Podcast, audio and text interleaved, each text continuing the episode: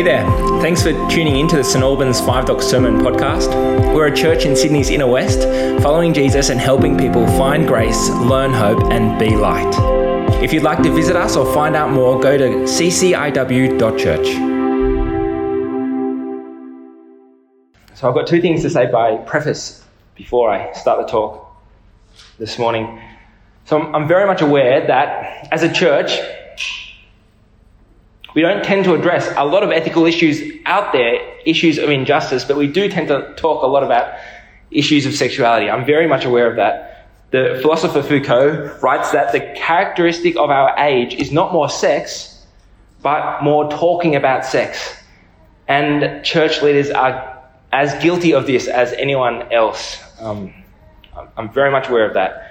But I'm going to be continuing to talk because I've been told to by my boss, and also because for those um, on the outside of the Christian faith, and for many within the Christian faith, our beliefs around sexu- sexuality can be a really significant hurdle to overcome.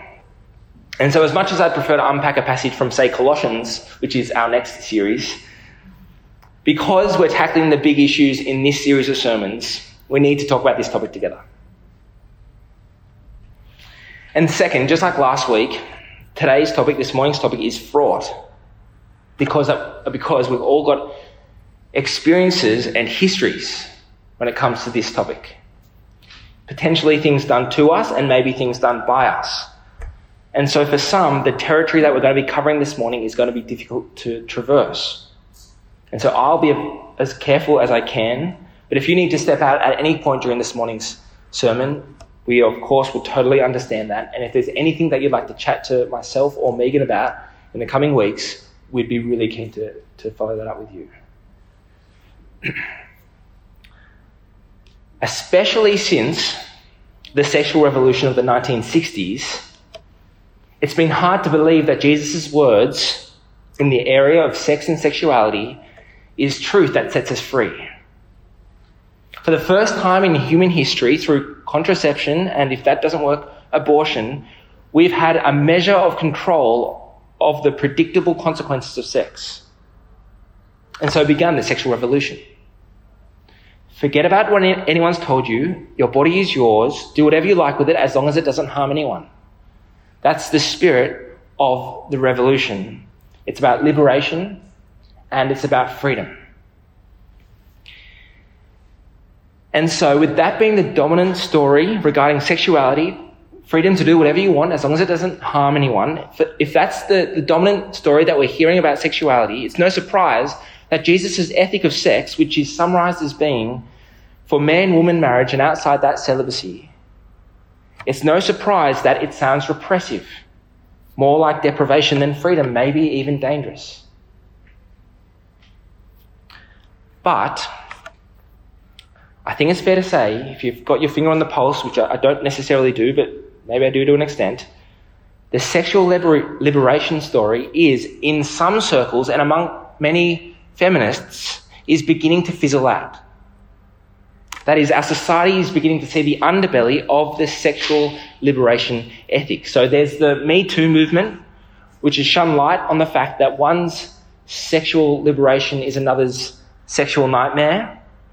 And so with that, there have been discussions around consent do whatever you want, sure, but as long as it's consensual. There's got to be a, a boundaries around sexuality, and the first boundary that's been agreed upon by just about everyone is that sex needs to be consensual. But of course, sex is uh, consent. Sorry, is a flimsy boundary. How can you be sure there's consent when there's only two people in the room? Or what if there are invisible power dynamics at play in the relationship? And so when it comes to curbing the sexual liberation of the 1960s, some now want to go further. We don't just need consent. We need, according to a piece written for Vice magazine a couple of months ago, we need, this person says, radical monogamy. The author herself is a non Christian and she's explored the alternate options, polyamory and open relationships, and she's concluded this is in her words she wants to be one person's joy and delight, and I wanted them to be mine. And she calls this long term committed one to one relationship radical monogamy. So we haven't yet returned to the Christian man woman marriage, but we're getting close. And a recent book with the title A Case Against the Sexual Revolution written by Louise Perry, who again is a non-believer. She's a feminist and she's a writer for the politically middle, The New Statesman. She argues on scientific, historical, and sociological grounds that the monogamous marriage model should be reconsidered in a secular society. So I'm going to quote her at length. She says, but while the monogamous marriage model may be relatively unusual, it's also spectacularly successful, she says. When monogamy is imposed on a society, it tends to become richer. It has lower rates of both child abuse and domestic violence since conflict between co-wives tends to generate both. Birth rates and crime rates both fall, which encourages economic development, and wealthy men denied the opportunity to devote their resources to acquiring more wives, instead invest elsewhere in property, businesses, employees, and other productive endeavours. Then she goes on, the technology shock of the pill led sexual liberals to the hubristic assumption that our society could be uniquely free from the oppression of sexual norms and could function just fine. The last 60 years has proved the assumption to be wrong.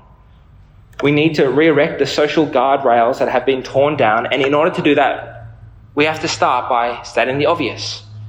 Sex must be taken seriously. Men and women are different. Some desires are bad. Consent is not enough. Violence is not love. Loveless sex is not empowering. People are not products. Marriage is good. So they're the words of Louise Perry. All this is to say, as difficult and repressive as Jesus' sexual ethic might sound to our 21st century sexually liberal ears, Jesus might actually be onto something. What Jesus says about sexuality might even be good to us, good for us, which is a pretty rock bottom assumption to have as a Christian, that what Jesus says is good for us.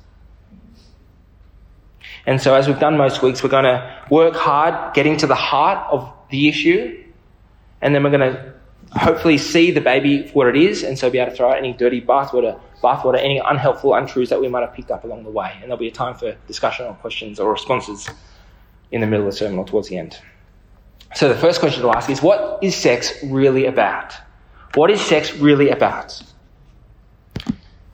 The answers we hear to this question are various sex is really about fun. It's no more than the exchange of bodily fluids. Or self, uh, sex is about self expression, an opportunity to, to be most authentically who I am. Or according to some, sex is everything. There's nothing more to life really than romantic attraction and sexual fulfillment. So that's the answers that we hear out there about what sex is about. But it won't surprise you to say, for me to say, that when Christians are asked the question, question, what is sex about, the answers are different or slightly different. So the first part of the Christian answer to what sex is about is that it's about unity. Sex is about unity. In the Genesis account, which we briefly looked at last week, it says that the two, the man and the woman, became one flesh, which is a euphemism for sex. Sex is part of the process by which the two become one one author puts it like this Sex is God's appointed way for two people to reciprocally say to one another, I belong completely, permanently, and exclusively to you. So, sex, at least according to the Christian faith, makes a promise I belong to you. Um, in the 2001 movie, Vanilla Sky, is not, it's not Tom Cruise's best movie. It's, it's nowhere near as good as his latest Top Gun. Oof, that was good. But um, but Tom Cruise's character in the movie has a one night stand with a woman played by Cameron Diaz, and later on in the movie, Diaz, her character, challenges Tom Cruise on this. And at one point in the movie, she says, "Don't you know that when you sleep with someone, your body makes a promise whether you do or not?" And one writer who writes on this, these subjects says what I think is pretty obvious. It shouldn't be a surprise to us that sex makes us feel deeply connected to another person, even when used wrongly. Unless you deliberately disable it or through practice you numb the original impulse, sex makes you feel personally interwoven and joined to another human being as you are literally physically joined. So the promise that sex makes is a promise to be committed to each other, to be united, not just physically, but in every way. Which is to say, what's going on when the body comes together is meant to be a token of what's going on at a deeper level. So it's dishonest to have physical union without also having unions of other kinds a legal union, an economic union, a personal union, an emotional and a spiritual union. C.S. Lewis likens sex without marriage to tasting without swallowing and digesting. To tasting without swallowing and digesting. And he goes on to say that sex, apart from the context of deeper union, is an attempt to isolate one kind of union, the sexual union, from all other kinds of union which were intended to go, to go along with it and make up total union. Which is, by the way, the reason why, according to the Christian faith, it's fitting for sex to be had in the context of unconditional, lifelong promises of total union. So that's the first part of the answer. What's sex really about? It's about union. That's the first part of the answer. But the second part is on another level of significance. What is sex really about? Sex and marriage is about union, but they're about a union that's so much deeper. Sex and marriage are gifts that point beyond themselves, according to the Christian tradition. So let me ex- explain what I mean with another movie reference. So if you've seen Zoolander, you'll no doubt remember the scene where the male model, Derek Zoolander, who's very good looking and so therefore very dumb, which seems to be the main, main point of the movie, he walks into a room where there's an architectural model of a school that's been built for his na- in his name. And so the architects are really excited to show him this model, but Derek is furious. And he says, Is this a school for ants? It's far too small. It needs to be at least three times bigger. The silliness of the scene is because he's mistaken the model for the real thing. And in our talk about sex and marriage, we too so easily mistake the model for the real thing. Sex is really, really about something so much bigger. So in the reading from Ephesians 5 that Tim read us just before, did you notice how Paul, he quotes from Genesis 2, for this reason a man will leave his father and mother and be united to his wife and the two will become one flesh. He quotes from Genesis 2 and then seemingly out of nowhere he says, this is a profound mystery. But I'm not actually talking about man and woman, Paul says. I'm talking about Christ and the church. Paul's talking about marriage in that passage. But what he's really talking about is Christ and the church. Human sexuality has been given to us to point to a union that's so much deeper. As I said to, uh, before, our culture through movies, TV shows, magazines, and more sometimes holds a too low a view of sexuality. It's just biology and the exchange of bodily fluids. But sometimes we hold a too high a view of sexuality too, that our lives are made complete, whole through our expression of sex. But when we look to sex to make us whole and complete, we're looking at the model. We're looking at the signpost, which is meant to be pointing away from itself. So it's common for people to think that our desire for God or religion or spirituality is really whether you know it or not, a desire for sex. That's common for people to think. But the Bible flips that and says that our desire for sex is actually a desire for God. Our longing for sexual completion is a picture of a more intense longing that we have, a deeper union that we're made for. Human sexuality is a signpost to the ultimate love relationship. And so when Jesus walked the earth, he didn't just describe himself as the Son of God or the Christ or the Redeemer. He described himself as the bridegroom. That's who God has always been. In the Old Testament, God wasn't a deity far off. He was deeply and intimately involved. He was a husband who made extraordinary covenant promises to his people. And his people weren't just worshippers. They weren't merely worshippers. In the Old Testament, the people were his bride. And so when Jesus arrives and describes himself as the bridegroom, he's saying that he is the one who's come to fulfill our deepest longings. He, our maker, has come to give us ultimate fulfillment and satisfaction in a love relationship with him. And all this explains why Christians are so precious when it comes to sex and marriage. Marriage isn't ultimate, but what it points to is. And so that it's important it's important for us to keep the model intact exactly because it points to this greater reality. So it's a, a bit like my late uncle's record collection. He kept his extensive records at the, the end of a long corridor, and whenever I was at his place as a child, there were rules. Only go so far down the corridor. Don't go further than this point, and don't even think about touching the records.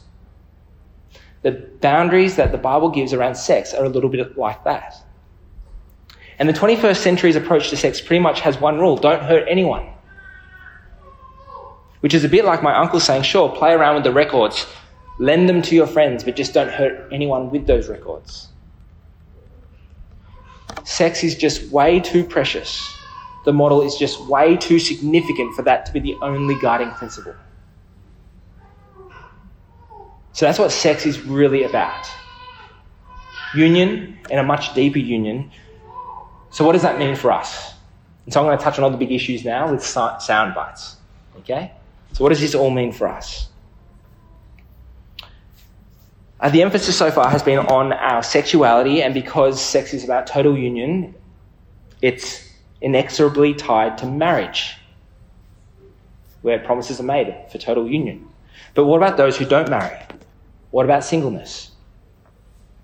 And the first thing to say is that in a world that prized marriage and bloodlines even more than ours, Jesus was neither married nor sexually active, and yet he lived the fullest human life ever. He showed us what it is to be human, and in the process, he relativizes both sex and marriage. In other words, we don't need sex or marriage to be human. Spiritually speaking, being married or not married is neither here nor there. One state is not greater than the other. One's not more spiritual than the other. And how is that? It's exactly because marriage is a model that points beyond itself. The single person mightn't have the model, but they can have the reality. Sam Allberry, a single celibate Christian, who's also gay, reflects on how he might never marry. And he's open about how at times this is a painful prospect. But he concludes if I have Jesus, it doesn't ultimately matter if I get married or not. That, that isn't the big deal in life. What is most essential isn't my marital status. What is most essential is knowing Him because He's the bridegroom. He's the one who is ultimately satisfying. Which leads us to homosexuality. The simple truth is that the attempt to find biblical endorsement for homosexuality in any form is a failure. The text just can't be made to say what the revisionists want them to say. And the question is why are the biblical texts so clear that marriage shouldn't be between people of the same gender? And the answer has something to do with because there's a reason why the model, the, the male female marriage model, there's a reason why it has inbuilt into it unity and difference. The model points to Jesus' love for the church. Jesus and the church, they're two realities that are very different, different but complementary. To erase the male female difference in marriage would mean it would lose its bearing as a signpost to this greater reality.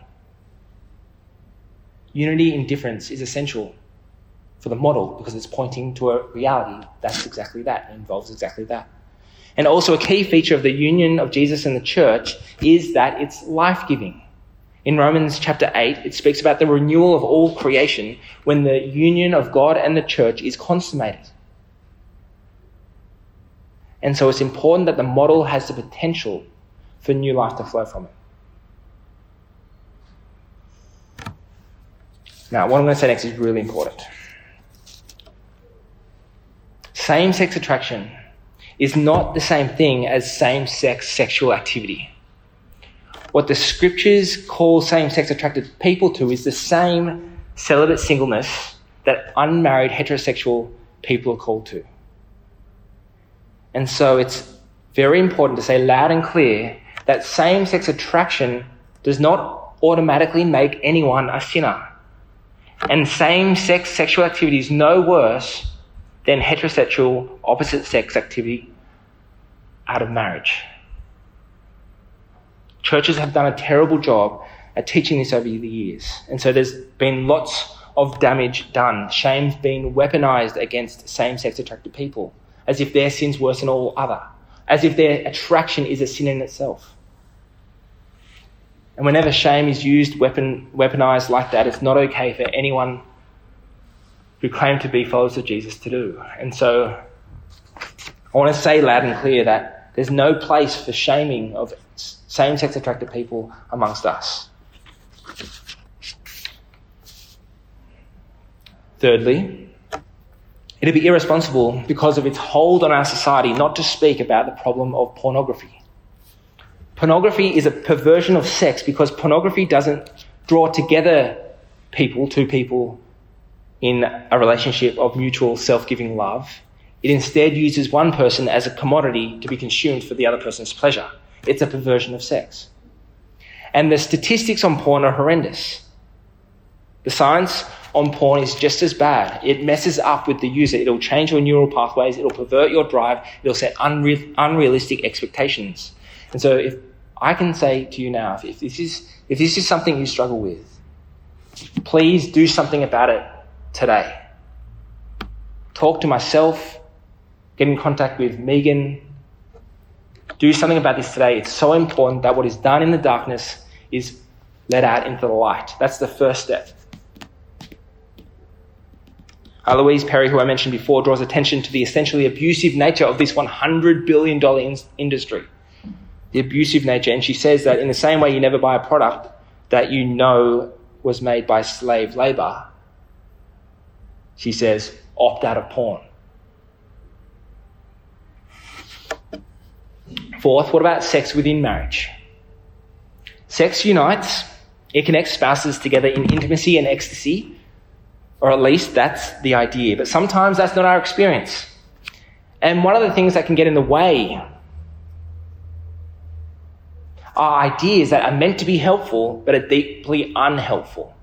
And so there's a great book that's been released in the last couple of years called The Great Sex Rescue, and it dives into a mix of ideas that's, that have been spread by conservative evangelical churches that have been detrimental to a spouse's experience of sex. The ideas in these books are often emphasizing the sexual difference between men and women in the, face, in the face of a society that erases them, but in the process, they've made sexual differences the headline rather than the footnote.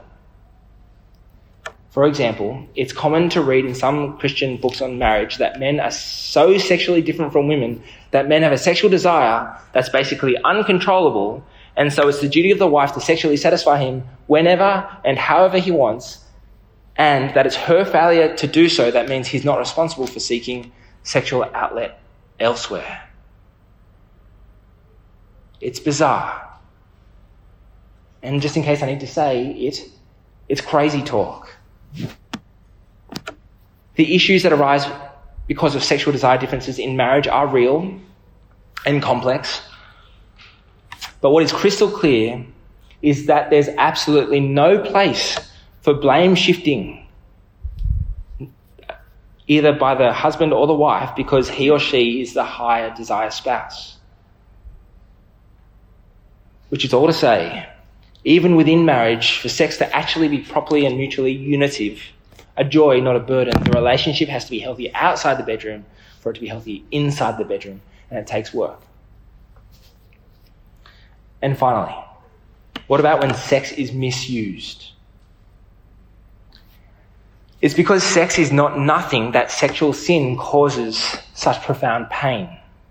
And it's because sex is not ultimate that sexual sin is forgivable. Sexual sin runs deep, which is why the gospel promises deep, real, perfect, no stain remaining cleansing. And so, if you're hearing this and this is touching base with you, your sexual sin is not as bad as Jesus' atoning death is good. And likewise, if you have been sinned against, hurt in ways that just won't go away, know that although you may not get an answer to the why questions, why did this happen? Why me? You do get an answer to the who questions. Who is with you? Who is for you? Who will never hurt you or forsake you or abandon you? Jesus knows what it is to be hurt, to be forsaken and abandoned in the depth of his being, and he stands with you.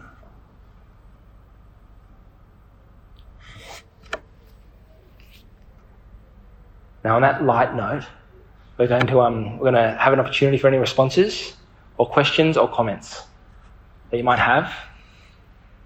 And if you don't have any that you'd like to voice now, I'll be available after the service and all during the week for you to speak to and Megan too.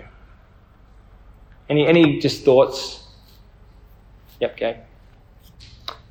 Rules of thumb for having fellowship with, with, with these people. I mean, it depends what you mean by fellowship. If you mean by fellowship having a worship service together and coming together in, in, in and having, say, the Lord's Supper together. I wasn't that restricted. Right, right. Um, Sorry. no, no, no, no, no, this is what it's about. Um, I mean, I'm, if anyone has any thoughts on this, I'll just open it up. Um, um, any rules of thumb? I mean, the, the first thing to say is that if, if you, um, I could refer to some resources if, if this was something you're interested in, but if you, if you do the historical work, it's very hard to read the passages like that. I'll just, I'll just say that. But that's probably not what you'll say to them when you see them the first time. Um, I, I mean, if, if it's just like, um, yeah, it depends on the, the depth of fellowship. I'd, I'd embrace them. I'd embrace any other person if I don't know them very well. I'd want to get to know them more. I, I think this is a hard question to answer. It depends on what you mean by fellowship. Yeah. Um, but I'm keen to talk about this after if it helps. Well, I think that would be Yeah, yeah, for sure. And then that's just key to, to relate to, to being to being a, a, healthy person in our society. There are all sorts of views out there about everything, and, and, the key is to hold on to your convictions in a way that is healthy, but also in a way that um, embraces the, the other. Yeah, yeah. Yep, Claire. Yes, yeah, yeah. And so, and so that was that was sort of sort of getting to the point I was making before. We tend to, because we talk about it a lot, we tend to um, we tend to elevate this sin as if it's one of the worst. Yeah, for sure. And yeah, exactly. To, to put to put this issue on a level, a level playing field is just a really important start to have. And, and, and it's hard to do when, it, when we talk about it so much. But, um, but it is really important that, and I think we'll do this in a moment when we confess our sin, that um, when we're talking about sins of sexuality, we're not talking about a sin that is something we don't, we all don't struggle with. Um, this, is a, this is a thing that is all of our problem. We're all in the same boat. And so it's really important that we, we approach anyone from that perspective we're not any better than anyone here.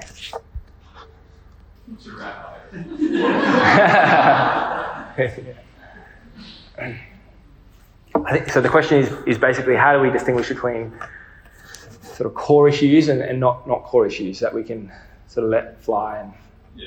Yeah yeah. Yeah yeah yeah. Yeah just you know an easy issue. Um, I mean of course I'm expecting that we only do Bible study for so we don't have one this Tuesday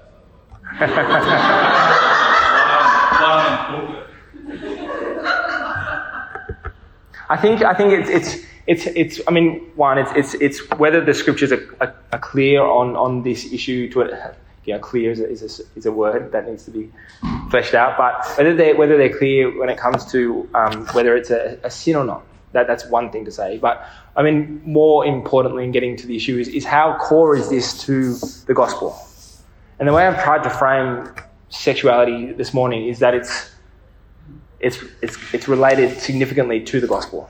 That sexuality and marriage points to the gospel. And so changing the model gets at something important to our faith. Um, so not only because the Bible says we should therefore um, not do this because it's a sin, but I, want, I, want I wanted us to sort of begin to see that there's a bit of a, a gospel logic to, to the whole issue. And so to, to work out how, how key is this to the gospel is important. How key is, how key is this issue to, to the gospel? To understand the gospel. Okay. That is, that's a, that's a really hard issue. Yeah, absolutely. Yeah, yeah. Yeah. And um, I think also what I've wanted to show today is that the Christian logic for marriage is weird. I mean, who else says that marriage is a model for Christ and the church? Um, so, so I'm, I'm, I'd, I'd certainly, I'd certainly first say I'm not, I'm certainly not judging, I'm not judging you at all, and and actually, um, actually makes sense for you in a, in a way not to live this out because the reason I live out the way I, I the way the, the reason why I am married and, and do what I do in marriage has deep roots and they're in the gospel. And so in a way it makes sense that you don't you don't live according to this this ordering of things because you don't you don't you don't you don't see the story you don't you don't believe the story. And I'm sure they'd be willing to admit that. Um, that's not to say that um, there is wisdom that applies to everyone in the way the Bible talks about marriage, but it is it is to give a sense of um, how how weird it is the Christian marriage ethic is, and um, and that it gives them freedom not to express that because they're not Christians. I'm not saying that's good. I'm just saying it makes sense. For sure. Yep. And that, that makes a lot of sense. I mean, there was quite a lot of money spent on the No campaign, if you remember, and that, that certainly put offside a lot of people in, in, in with these identities. Um, and so all I can say to that is that if they ever do decide to come to church, or if they ever do decide to connect with a, a, a church community, Anglican church community, my hope would be that, and I'm sure we would, that we would surprise them with our welcome that we wouldn't treat their issue as any bigger than any other person's issue. That we just bring them in, we just say hi and how you doing? My name's Dave, and you know, what do you, where, do you live around here or whatever. And we just we just we're just normal and welcoming and loving. That's my hope. And I'm sure that's I'm sure that would be true. And yeah, I've seen that happen week after week. The welcoming of the newcomer. Okay, we're gonna we're gonna tie it off. I was expecting a question about Levit- Leviticus, uh, John, but um, since you didn't ask it, I'm not going to answer it. Okay, so to, okay to close, uh, Jesus' words regarding sexuality, that sex is for man, women, woman marriage, and outside that celibacy. Jesus' words don't fall easily on our sexually enlightened ears, but that's no surprise. Jesus' words have never fallen lightly on any culture's ears. They've always been countercultural. The Christian ethic was revolutionary in the first century Roman world where men were very used to getting what they wanted sexually, and it's countercultural today. But if we can get past the offense, then we have an opportunity to see what the sign is pointing to. The sex is a model pointing to a greater reality. Sexual expression has a particular context, marriage, because it's a precious model of a deeper relationship that might actually fulfill the longings of our hearts. Jesus, the bridegroom, loved us so much that he laid down his life. In his death on the cross, Jesus was cut off, he was made incomplete and unwhole so that we could be drawn in and filled up. And that's what we begin to find when we come to him. He fills us up. No one loses out following Jesus. Living according to Jesus' sexual ethic will mean that there will be times that will be difficult for everyone, not just the, the single person, not just the married person, for everyone. But if we have Jesus, we have the reality for which marriage is appointed to. And if we have Jesus, we lack nothing. Let's pray.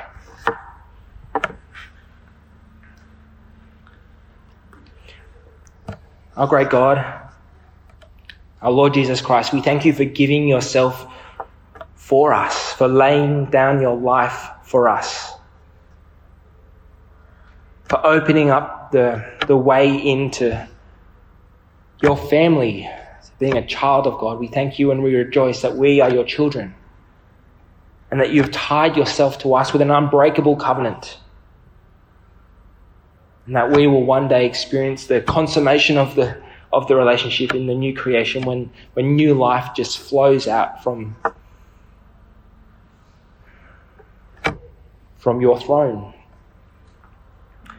And we pray, Father, We pray that you make us into a people that are characterized by this love, first and foremost. A love that reaches out, a love that lays down, a love that serves and embraces other people, no matter what their identity, no matter what their sexuality. We pray that you make us into a people that others want to be a part of because your Spirit is here, your Holy Spirit, your Spirit of life. We pray this in the name of Jesus. Amen. Thank you.